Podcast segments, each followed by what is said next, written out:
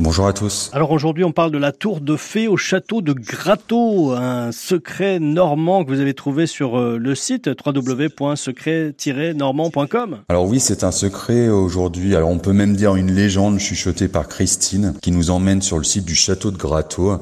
Donc entre Coutances et, Blainville-sur-Mer. Alors quelle est cette légende, la légende de la fée? La légende de la fée nous raconte qu'un jour de chasse, le seigneur d'Argouges euh, est tiré par son cheval à coiffer vers une fontaine. Il y aperçoit une jeune femme s'y baignant et il en tombe immédiatement amoureux.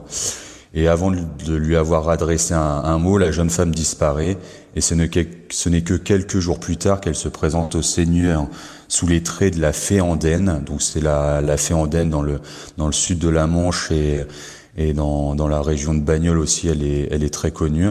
Elle accepte donc de s'unir à lui à condition qu'il ne prononce jamais le mot mort devant elle. Et qu'est-il arrivé à cette fée? Il a prononcé ce mot mort, non? Alors le couple vit heureux au château pendant des années, mais lors d'un tournoi, la, la fée se fait attendre euh, pour euh, lancer les réjouissances. Impatient, le Seigneur interpelle alors son épouse de cette manière.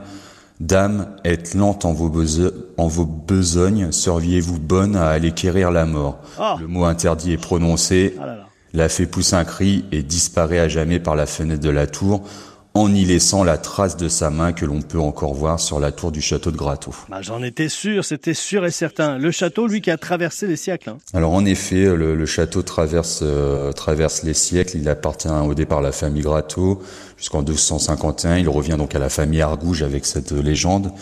Quinze générations ont succédé. Euh, la fée d'Andenne est d'ailleurs l'un des symboles de cette famille. En 1914, le lieu est abandonné euh, pendant une des, réjouissances d'un repas de noces. On a une partie du plafond qui s'effondre.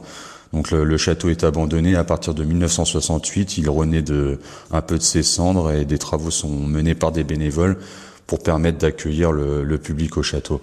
Alors on, raconte encore que pendant les jours de tempête, elle entre la fée andenne entrait toujours les, les couloirs et on entendrait en effet la mort, la mort, la mort courir dans les couloirs. Ah là là, ça fait flipper.